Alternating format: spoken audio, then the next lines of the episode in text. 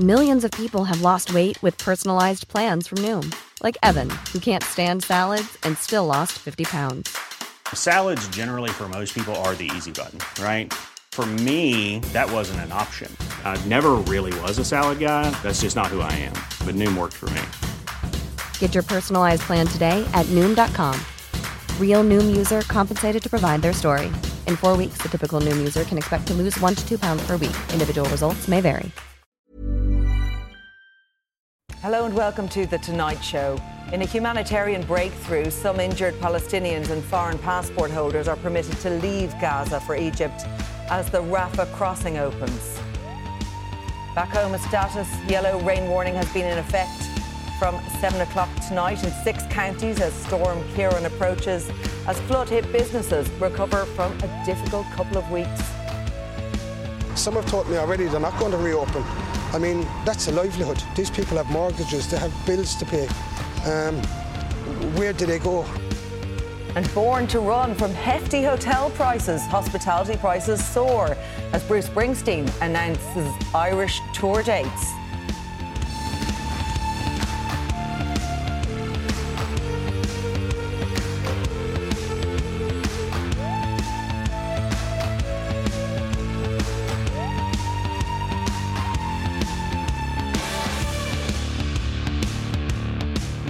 For the first time since Israel's siege of Gaza began, the Rafah crossing has been opened. This development has allowed hundreds of foreign passport holders and some injured Gazans to pass through into Egypt. This comes as the UN Human Rights Office has said tonight that the Israeli strike on a refugee camp could amount to a war crime. Well, here to discuss this further is Fine Gael Senator Garret Ahearn, Sinn Féin TD Ruairí Ó and Group Head of News with the Irish Independent, Kevin Doyle. You're all very welcome along to the programme tonight. Um, Kevin, to come to you first on uh, the Palestinians, 76 injured Palestinians and 335 foreigners we're hearing being allowed out in this first phase through the Rafah crossing. Uh, it's the first time it's happened in over three weeks of war. A, a, result, Joe Biden says, of intense and urgent diplomacy. What was going on behind the scenes? Well, I think the idea that it's the result of intense and urgent diplomacy is over egging it a little bit because that is tiny numbers in terms of hospitals being shut down, cancer patients unable to get treatment, um, children dead, um, families displaced, and the amount of people who have moved south towards that Rafah uh, border, which basically leads out into the Egyptian desert. Um, I think when we're talking about dozens of people getting out for emergency mm-hmm. treatment, it's not a huge amount. So the diplomacy that Joe Biden is talking about, it has been slow. I get Egypt are, you could argue, understandably worried about opening that border too wide because there will be a rush of people, obviously, to escape. But they are escaping mm-hmm. from being bombed, from the noise and the stench of death all around them. Um, so I guess what happened today is welcome, but to be honest, it is so little that in the scheme of what we're talking about here, that that it isn't the big news that it seems to be announced by some of those who are, are, are leading the charge on it. And there must also be a fear for Palestinians that if they do leave, um, that they then become displaced again and will not be able to um, return uh, to Gaza when uh, this is all over. Of course, the, the, timeline around when this is all over remains uh, very unclear. Let's talk about the international passport holders, though, because we know there are 35 uh, Irish passport holders. They weren't on the list today. Um, what do we know about their fate and when they may be able to leave Gaza? Well, we don't know if if they will get it over the next few days or where it is. We do know that the Department of Foreign Affairs are, are working on that as best they can. Um, I understand some of that is complicated because it could be a scenario where one member of a family has an Irish passport. Do they leave everybody else behind and go themselves for freedom? Um, so it's not as straightforward as saying line up at the gate and you get through because you have an Irish passport. So I guess quite a number of countries did get citizens out today. Um, so you could perhaps hope that in the coming days that some of those um, Irish people will get out. But to be honest, it's so uncertain at this stage you couldn't predict it. Mm. Uh, Garret, on that, on Virgin Media News, we've been following Ibrahim Alaqa, who is one of um, the many, the 35 uh, of we, uh, that we know of, Irish passport holders who are in Gaza at the moment. He's there with his wife and his children. Um, what are the government doing um, to help the likes of Ibrahim and his family? Yeah, and when you hear Ibrahim's story, you can't but be touched and affected by it. And you know, we have a responsibility to those 35 citizens to to, to protect them, to be able to bring them home to Ireland uh, if they choose to to to come back. Um, but this has to be done in, a, in the but wider context. He's desperate context. to leave, and yeah, he says what absolutely. he's worried about is he won't know if he's on a list. There won't yeah. be an inability to contact him should he and his family be able to. Yeah, leave. and there's there's so much uncertainty at the moment because this is the first day that the, board, that the border, the Rafah crossing, has actually opened, and it seems to be quite chaotic uh, at the moment. But from an EU perspective, we need to make sure that all EU citizens uh, are able to freely leave Gaza. Like that was one of the recommendations, uh, that was one of the requests made by the EU, along with a ceasefire, along with hostages being released, uh, and with food and medicine being allowed in through the crossing. Um, but look, it's it's it's obviously uh, a tense time. Uh, it's good news that it's opened. Uh, as Kevin said, it's it's so little that has come true at the moment um, in, in terms of what needs to be done. We're really at the early stages, um, but those 35 Irish citizens need to be allowed to be to to to, to exit and Ruairí, I suppose the, the, the spotlight as well uh, for those who remain in hospital, who remain injured. Well, we were talking about some 76 injured Palestinians um, being allowed to leave. There's over 22,000 injured civilians in hospitals right now. There's also 8,500 dead. 40% of them are children. This is a greater number than were uh, massacred at Srebrenica. So the world needs to get very real in relation to what we're looking at. We all know um, the fact is we want to see, obviously, these 35 passport holders given the ability to go out. We know the Israelis can make determinations one way or another and constantly do that. Um, and sometimes they try to, make, you know, uh, teach people lessons. But my bigger fear is what is coming. We are only at the beginning of the ground operations, and my fear is you have a people who have, don't have water, don't have food, don't have fuel, don't have electricity. And while we have had stronger language at times from mm-hmm. some of the international community, none of it has been strong enough. Because let's be clear, what we are looking at so, is something that comes between genocide and ethnic cleansing. All right. Well, we have heard from uh, the UN tonight, who has issued um, a strong statement saying that it has raised concerns that attacks um, and civilian casualties following Israeli airstrikes on the Jabalia refugee camp were disproportionate and they could amount to war crimes. Well, earlier we spoke with UN Special Rapporteur Mary Lawlor. I started by asking her to describe the human rights situation as it stands right now in Gaza. It is really awful. And as you know, we need human rights defenders to document and monitor and collect data and information uh, so for trying to bring perpetrators to justice. And if a case is eventually brought to, for example, the International Criminal Court, I have lost contact with my friends in Gaza. Uh, one of them, Raji Sourani, who, who's a very renowned human rights defender, his house was bombed last week. He's uh, lucky he's alive. Um, he's he, what he was doing was monitoring violations and trying to collect data. And I can't contact him. It's the same with Al Mezan Center for Human Rights. It's the same with um, the field officers for Al Haq, and uh, which is based in Ramallah, and those other organizations like Al Haq um, and uh, any Israeli organizations working on uh, human rights in the occupied territory. And I'm talking here about both Palestine and Israel. Um, you know, they're being smeared, they're being vilified, they're being attacked. Um, and and it's such a heartrending, desperate um, situation uh, in Gaza at the moment totally against international law, totally against international humanitarian law. I want to condemn very forcefully the atrocities committed by Hamas on the 7th of October, where so many uh, babies and children and women were killed and many more injured, 1,400 killed and many more injured. And we had all the hostages, including two human rights defenders who were peace activists, one of whom we know has been released, but the, her, there are two more um, hostages uh, still in in Gaza. But and nothing excuses that. It is it is a, a it is a war crime uh, and um, uh, breaches all international law. I also want, though, to condemn the disproportionate assault by Israel on the civilians of Gaza. This is collective punishment. It breaks all international law. It is a war crime and it risks being a genocide. Um, and they have nowhere safe to go. We know that. We've seen the figures. Every time you look around, more people have been killed.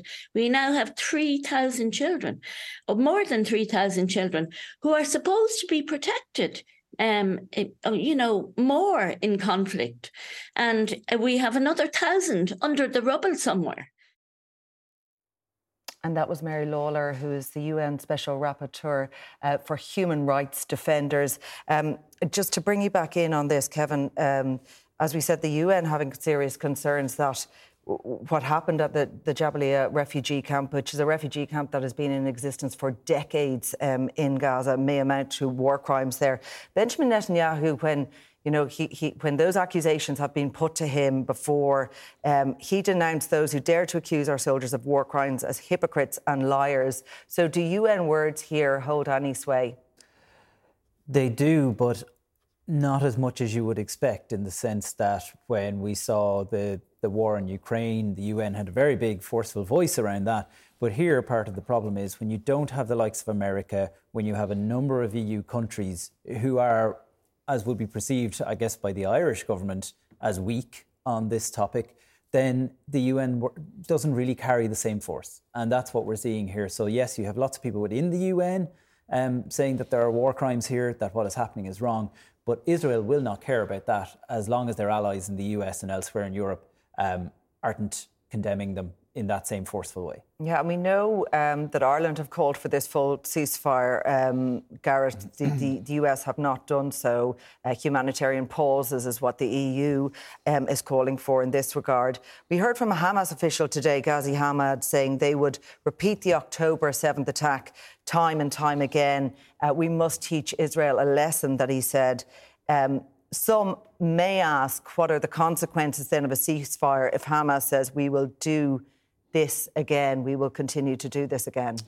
Yeah, but uh, just a narrative like that just, just doesn't help. Like the reason we're calling uh, for a ceasefire is because that's the only solution to, to this conflict. Like, you know, we know better than anyone else in Ireland. We're commemorating um, atrocities of 30 years ago at the moment, and little would we have known back then that 30 years later we've had peace on this island for over 25 years.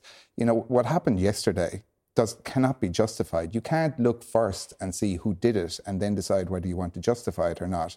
Any reasonable or uh, uh, government or leader of any country, in my view, should be able to uh, look at the scenes from yesterday, be horrified by it, and and condemn it entirely, mm-hmm. Uh, regardless of who did it. Um, we did hear, Ruairí, from Micheál Martin on this, um, that the, the, the, bombing of the Jabalia um, refugee camp. Um, and as yet, we don't know the full death toll as a result of that and how many civilian casualties, because presumably there are still bodies um, buried under the rubble there. Uh, Micheál Martin saying he doesn't believe it was a proportionate attack in any shape or form. Um, Israel saying they were targeting a Hamas commander and, and, and tunnels they clearly do not draw the line at bombing a refugee camp. So, do words from Ard Tánaiste hold weight here? And diplomatically, would you expect something more? I think we have to be stronger. I think there has to be a need for condemnation. I think most people looking at this would say this is 100% a war crime. See, on that basis, they can say we were attacking a Hamas commander, we were attacking members of Hamas, we were doing whatever we need to do from an Israeli security point of view, as they absolutely slaughter, slaughter men, women, mm-hmm. and children who may have nothing to do with Hamas in any way, shape, or form. And you listen to the language that they have used in relation to human animals that they've called the Palestinians. Sure, but I'm talking about what you know the Irish government response to this. So Sinn Féin have said the Irish government should be doing more. What more well, are, are look, you looking for like specifically? More. See, at this point in time, we, we, we were very glad that language was used in relation to a ceasefire. We, that needs immediate ceasefire now. That is the only solution that mm-hmm. there is, and humanitarian aid in. We need Israel to be called out. We need to put pressure on other people from a point of view. It's not okay um, to literally say international law applies to Russia but international law does not apply to the Israelis as they're involved in an absolute slaughter. And we absolutely dread what's coming when you next. say international pressure, you're saying pressure on you know, on the US and on our on our links there. I mean, look, when it comes to that, Kevin, and you know, we've talked about that this on the program before.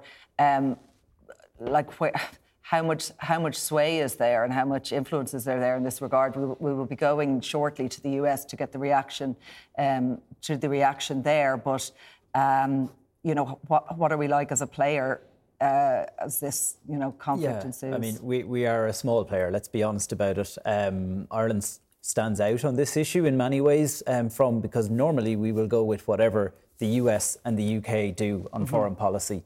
Um, and that has been our modern history on this. Here we've stood against it. Obviously, we have a very green White House at the moment. We looked to Joe Biden when we needed backing in all the Brexit uh, rows that took place in the last couple of years and very much welcomed that when it came it will be interesting to see how far our government are willing now to push back on the narrative that Joe Biden has put out there. Okay, well, US Secretary of State Antony Blinken will travel to Israel and Jordan um, at the end of the week. Here with more on this is US correspondent Benji Hyer. Thank you for joining us on the programme tonight, Benji. Uh, what are we expecting from Antony Blinken when he returns to the Middle East?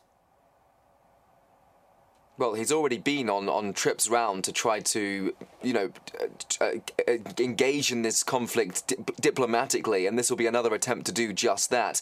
This is an opportunity to meet Benjamin Netanyahu, Israeli officials, of course, since his last visit, this war has evolved massively. Israel beginning that ground incursion into the besieged territory of Gaza. We heard today from the Secretary of State spokesperson about what uh, the mission is for Antony Blinken. He says that he'll reiterate the US support for Israel's right to defend itself. And this is crucial given what you've just been talking about. Discuss the need to take all precautions to minimize civilian casualties. But the Secretary of State is entering this uh, trip in sort of a, a, diplomatic maelstrom. He's also due to speak to Jordan's leaders. Jordan has recalled its Israeli ambassador and won't reinstate them until this war is over. That could take weeks, months, potentially even longer. We're also hearing that whilst the US stance from the White House, from the administration, has been resolute and unequivocal, supporting Israel, defending its, uh, uh, backing its right to defend itself.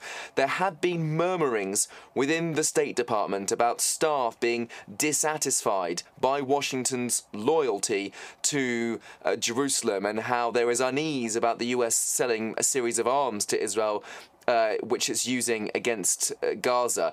Uh, we also saw during a Senate testimony, for example, yesterday before he left, uh, before he's leaving to Israel, Antony Blinken met with protesters who had paint on their hands, red paint, implying that America has blood on its hands. Yeah, Joe Biden facing tough questions over Israel's strikes and uh, the civilian casualties as a result of those strikes. He was in Minnesota, I think, today, and there were protests that were greeting him.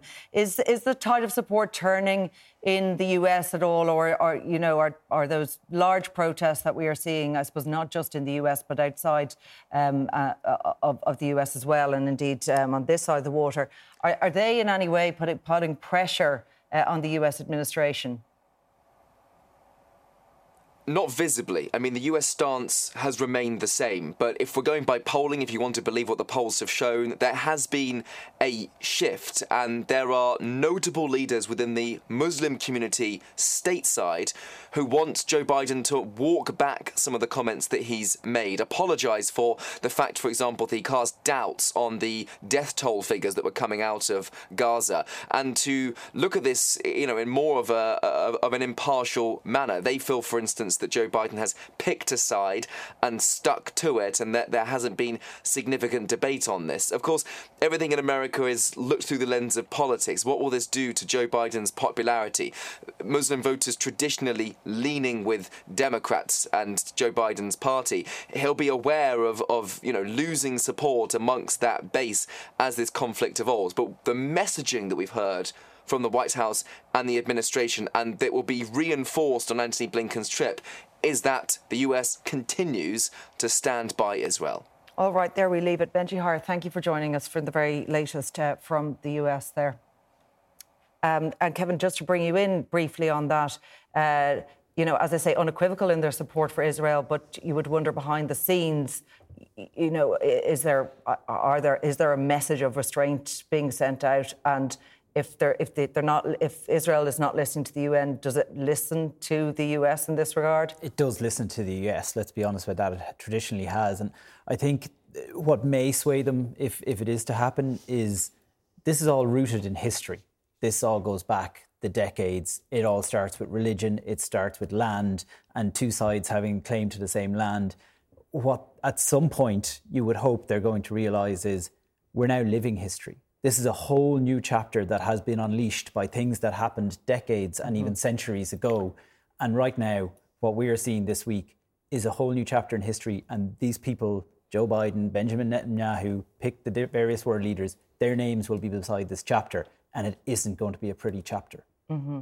Um, you know, when it, when it comes to all of this and where where this all leads to, Ruairí, and we know that there are strong calls on the Irish side for a full ceasefire. From Israel's point of view, they say if you're calling for a full ceasefire, uh, it, you know, Hamas are not going to stop firing rockets it's not going to stop Hamas's attacks um, against Israel. We're, we're, talking about a full ceasefire across the board, but let's be absolutely clear. Let's talk about the power differential between uh, nuclear power, which is Israel, versus the Palestinian people. So there's an element at times that there's a play on language and, and you know, in relation. Now, I'll also say it, Benjamin Netanyahu, this is the guy who also is on some level going to war, probably because he's the you know leader of an incredibly right-wing Israeli government that's looking to probably make a land grab to deal with particular issues. And we've seen what they've done in the West Bank. He's also a guy who stood over an absolute intelligence failure from an Israeli security point of view.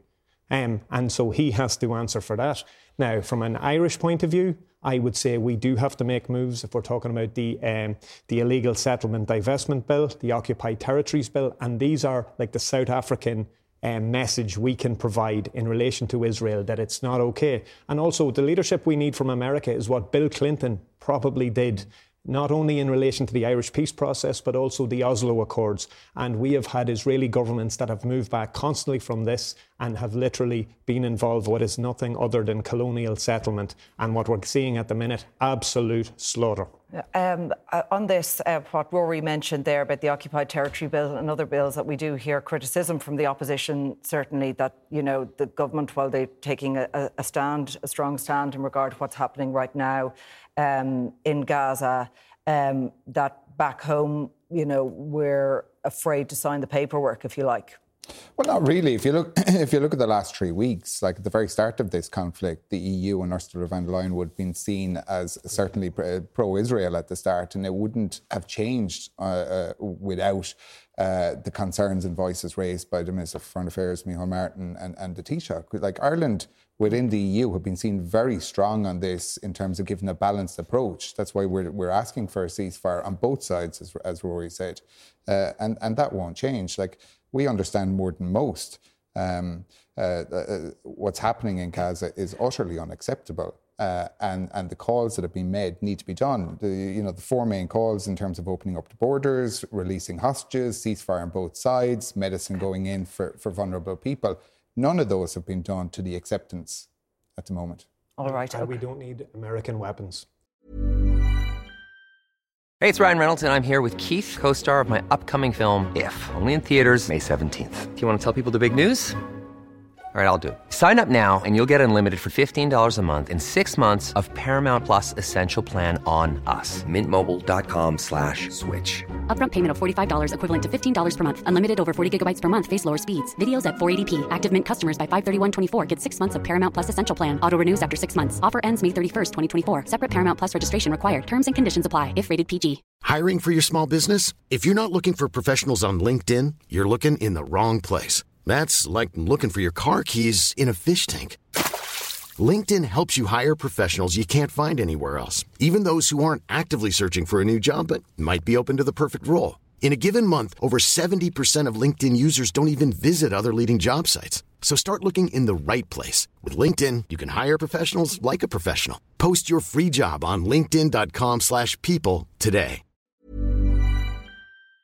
I think that's a message that has to go out there we will leave that uh, for now, but still to come on the programme. as a status yellow rain warning is in place for six counties. We discuss the impact of Storm Ciarán after the break. Do stay with us.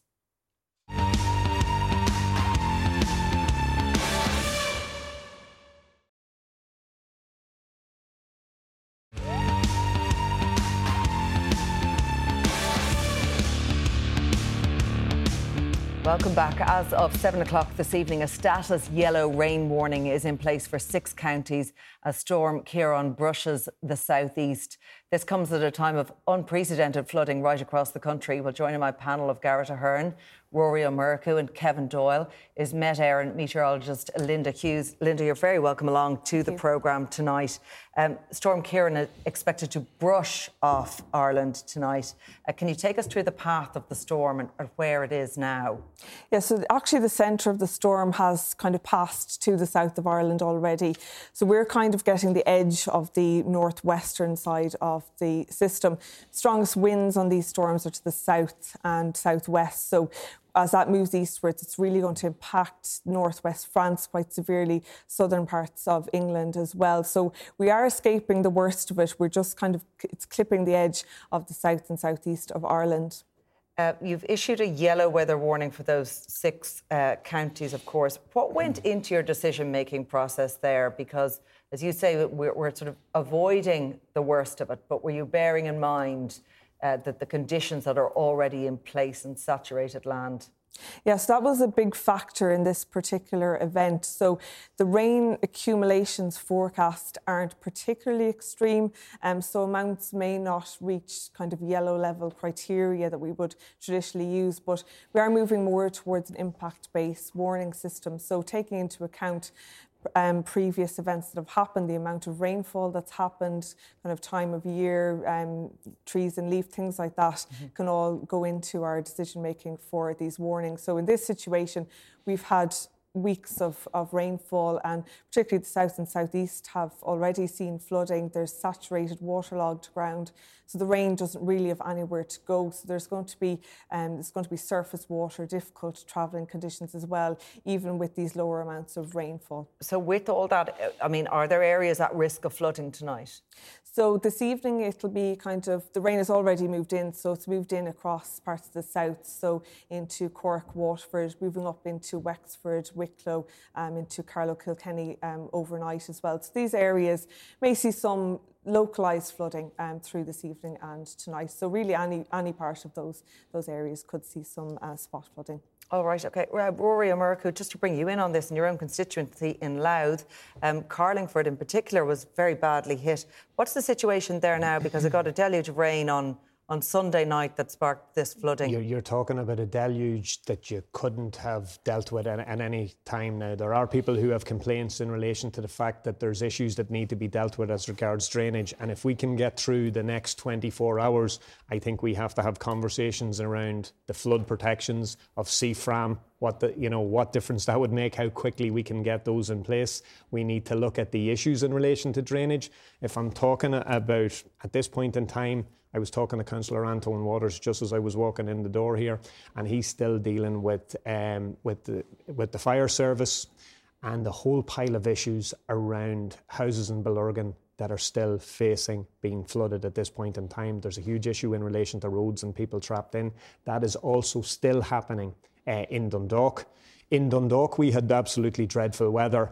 We were very lucky, even in my own estate of Bay State. Mm-hmm. It, you, you might have seen pictures of people going around kayaking. You know, you could have done that at 12 o'clock last night. We had rains again, which usually wouldn't be serious, but just on top of the rains that had happened previously.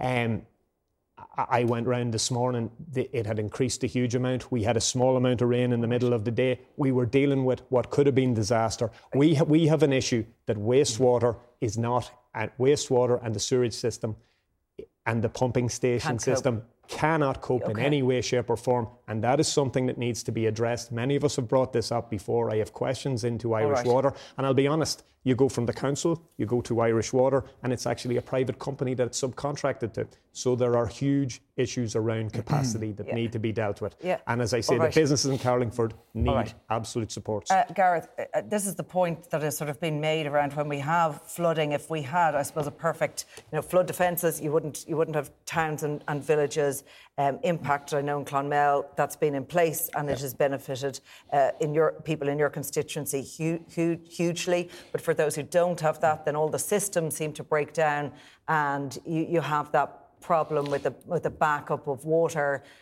meaning that places simply can't cope if further rainwater comes down. Yeah, no, and Ruairí's right. Uh, uh, Carlingford and Dundalk have had that yesterday and today. I was talking to Senator John McGahon, who's delivering sandbags right across uh, North, uh, uh, allowed the last two days uh, to businesses and to homeowners.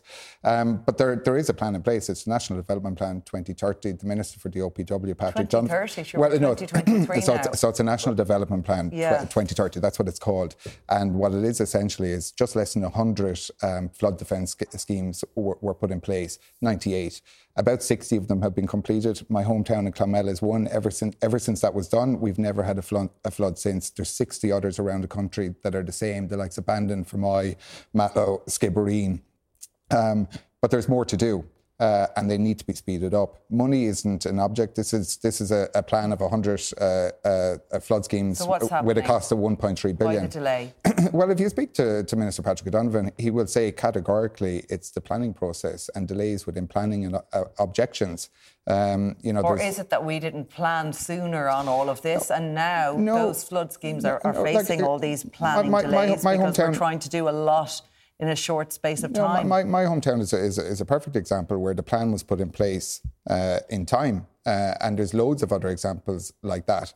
Um, but it's just impossible to get them all done as quickly as we would like. Uh, but we need to make sure that they're done as quickly as possible. Delays. Okay, Kevin, to bring you in on that, I mean, is it NIMBYism that's holding up the show here and, and why we're seeing areas at, at, very high risk of flooding and then other places that simply, you know, may have been at risk in the past, but because they have the resources in place and because they, they have these uh, flood uh, scheme, relief schemes in place that they're safe. It's incredibly hard to understand because, as Garret says, money does seem to be no object here. There is 1.3 billion has been set aside for years, uh, and there's but yet there's no timeline really from the OPW for reams of those schemes that Garret is talking about and it is very hard to explain because you look at the Clonmel example where like if we go back uh, is it 10 or 15 years, years Garret, every time we talked about flooding we talked about Clonmel.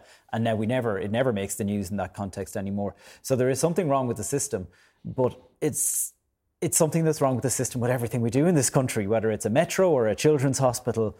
Um, these things just don't seem to happen in any sort of timely way. And we've known flooding isn't a new thing. I think we're more aware of it because some of the systems that Met Éireann have brought in around the the alert systems, but it's not a new thing. We, we talk about it when it's happened, but until it happens, moment. it's not a tangible thing for people. So uh, uh, policymakers then don't don't plan ahead. Ruairí, would you agree with that? look here, if we're talking about the CFRAM in, in County Louth, like we've a huge period of time where you, where you constantly get answers back in relation to the fact that, uh, yeah, we're, we're, talking about the design phase. We're talking about consultants need to be appointed because you don't have the. What is CFRAM? Sorry, just C- C- CFRAM is literally the flood protection uh, okay, scheme that that is planned. It's and, right. and, and in fairness, we're very glad it was done. The problem for a lot of people, they can't get house insurance at this point in time because CFRAM has proven that you are in danger of being flooded. So we really need those protections to come in place, even from an insurance point of view. Uh, Linda. Um, for many, it'll feel that there has been sort of constant rain for the past few months, but how does it measure up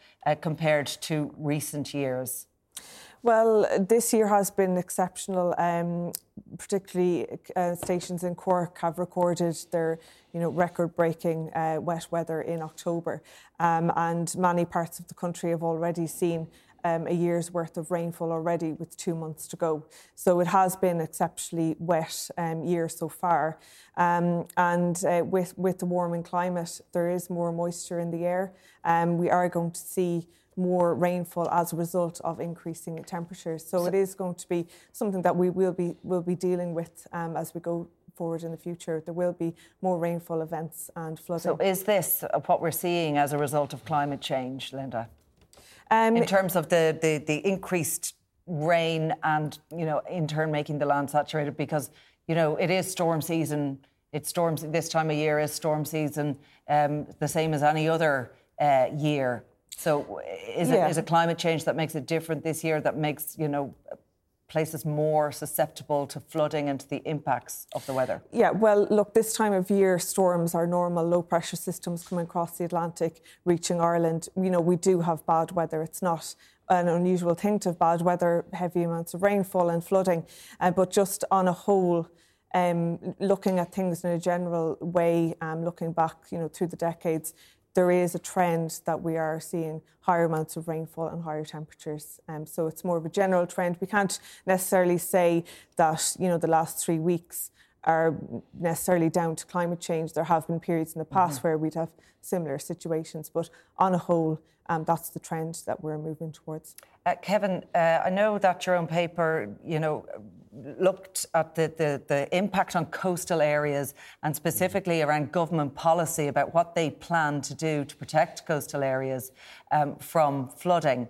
Uh, one of it is sort of a, a, managed retreat. Talk us through that policy. Yeah, so if you think putting up flood defences and flood barriers is controversial, wait till we get to trying to move people out of their homes and effectively abandon them um, in some ways because they're, they're, what the government is now going to look at um, and I suspect this will be over quite a long period of time. But there are homes all around the coast um, that are too close to the sea. And as, as sea levels rise, those homes, those businesses are at risk. So, this new buzz phrase, which we're going to hear a lot of, I, I reckon, over the next decade, is going to be this idea of a managed retreat.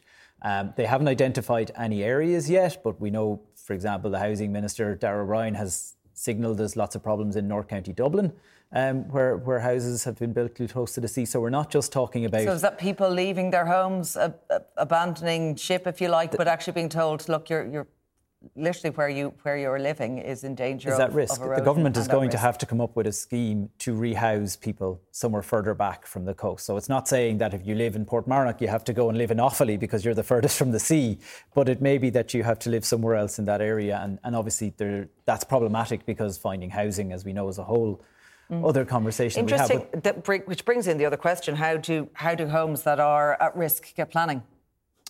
Yeah, well, look, first of all, just to say, like as Kevin said, there's nowhere that's been identified yet, so there's no need for, for, for anyone to anyone to worry about that yet. That's that's just something that's been discussed and, and looked at. Um, yeah, it's a policy. I think they should worry about it because the problem is well, if we don't worry about it, it now, will, no, no, but, but, but, but, individuals tonight don't need to worry about that they're going to be moved anytime soon. So do you uh, foresee it as being very contentious then? Well, well, if you're going to move anyone, obviously that that's contentious. But but um, but like there's only discussions happening at the moment. So what I'm essentially saying for people at home uh, who are watching the show tonight, not to worry that they're going to be moved in the next mm. couple of months or or, or, or, a number of short years. That's that's just not going to happen. Are we scared to have these conversations? Do you think?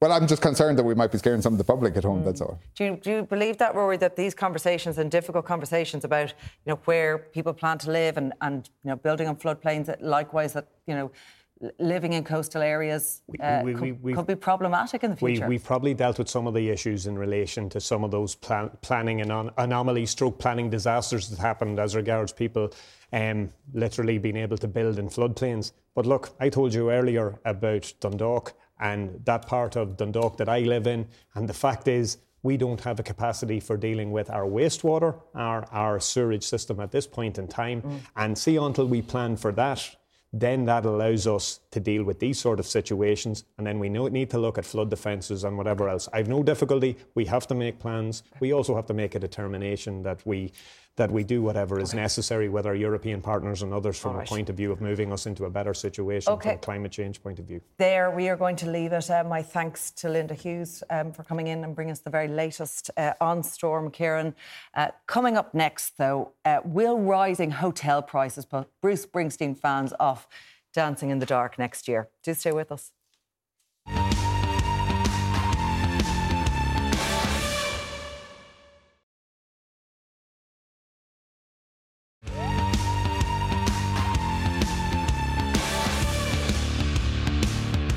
Welcome back. Bruce Springsteen fans have hit out at soaring price increases for hotel rooms that coincide with the Boss's tour next summer. Reportedly, one four star hotel several kilometres away from Croke Park is charging 489 euro for a room on Thursday, May 19th. That's when he's playing in the capital.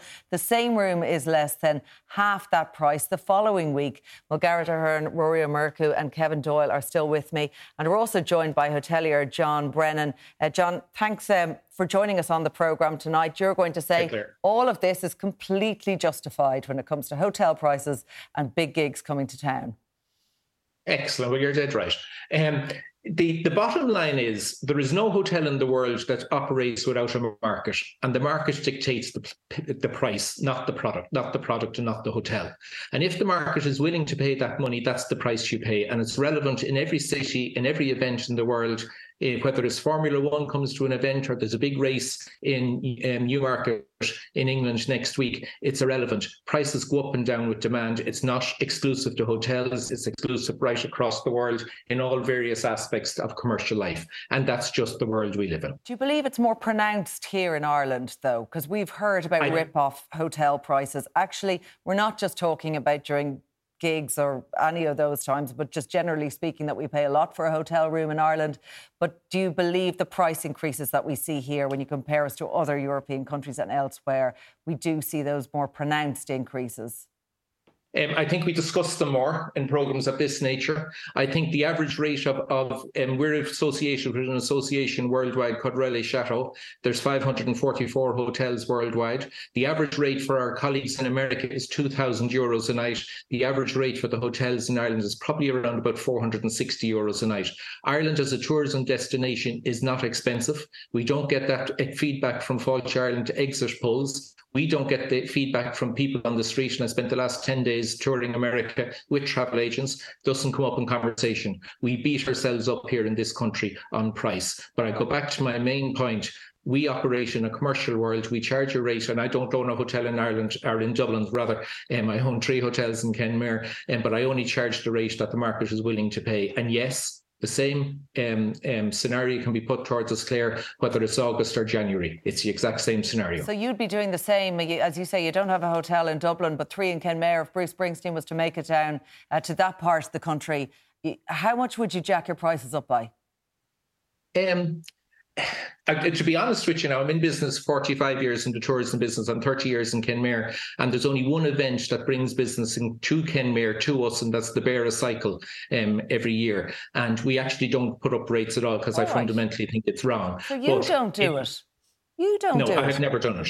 I've, and I've never done it. And in addition to this, um, Fáilte Ireland every year we must we must submit to Fáilte Ireland actually this week for the hotels. And um, the deadline is the 16th of November. And um, we must submit to um, Ireland our maximum charges per room for the year, and that goes in for 2024 next week. Um, and we cannot charge. It doesn't matter. You can bring I would much prefer to bring you two to Kenmare than Bruce Springsteen, but you could bring them to Kenmare and create a wonderful event legally that's the rate we have to charge what we've been from All right, okay, that's it. Let, us bring the panel in here now. John, maybe he's playing maybe he's playing bad guy because he's saying he wouldn't increase his prices. But Kevin, what, what do you make of that? As um, you be a Bruce Springsteen fan, but what mm-hmm. do you make of the the prices we're seeing? We get that defence. We've heard it from John.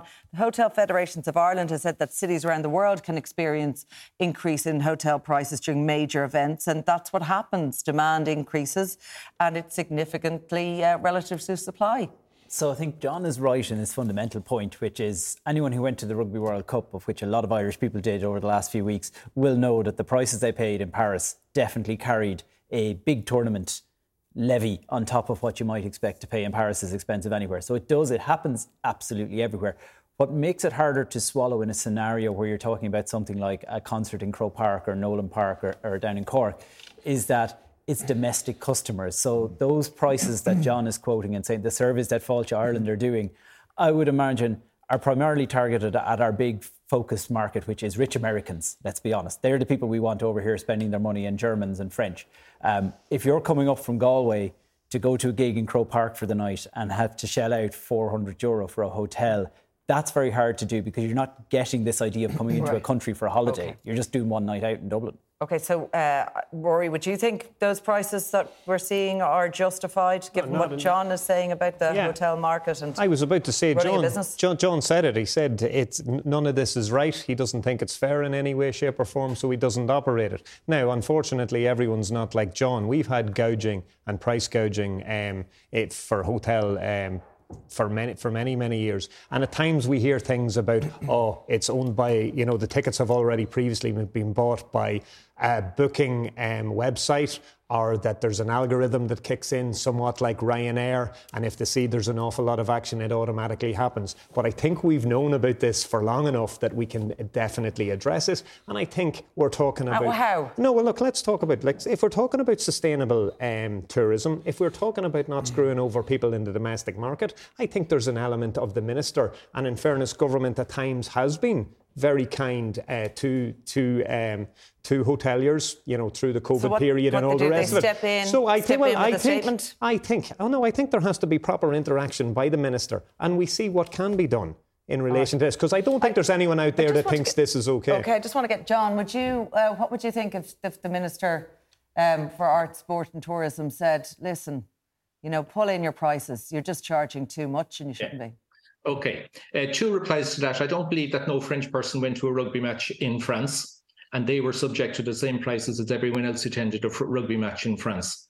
And that is just the nature of it. Um, in relation to the government stepping in in, in addressing um, the price or putting a price cap on rooms and the, the, the, the, the comment regarding um, the tour, the government being good to the tourism industry over COVID is absolutely 100%. And you'll see me on record many times saying that the government acted overnight when this country was hit by the tsunami that hit the world, and we were probably better funded and better supported by our uh, state Okay, bodies than any said other if they said the pull down your prices, there's there's there's nothing to compel you to do Yeah, that. so hold on now. Just let me finish for one moment, okay? Because in that in that scenario, they reduced their VAT rate to nine percent, which was absolutely crucial to many many hotels staying open. However, and don't get me wrong, I'm not fighting the point on the VAT, but I think it is important to note that our three main competitors from a tourism point of view, and the countries that are thrown back to the industry always for showing better value, which is Italy, Spain, France, and Portugal, all have their VAT rates at All ten right, percent. okay.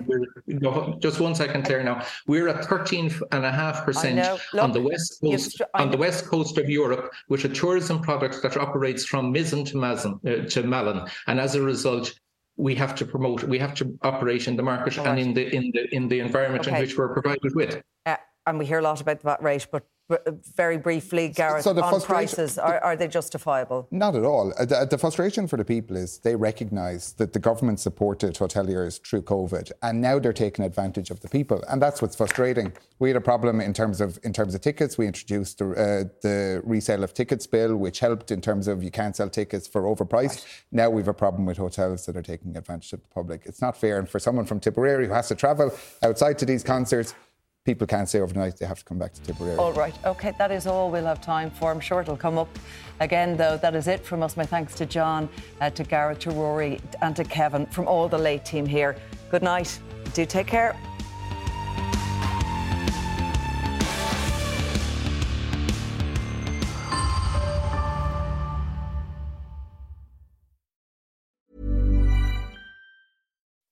When you make decisions for your company, you look for the no brainers. If you have a lot of mailing to do, stamps.com is the ultimate no brainer. Use the stamps.com mobile app to mail everything you need to keep your business running with up to 89% off USPS and UPS. Make the same no brainer decision as over 1 million other businesses with stamps.com. Use code PROGRAM for a special offer. That's stamps.com code PROGRAM.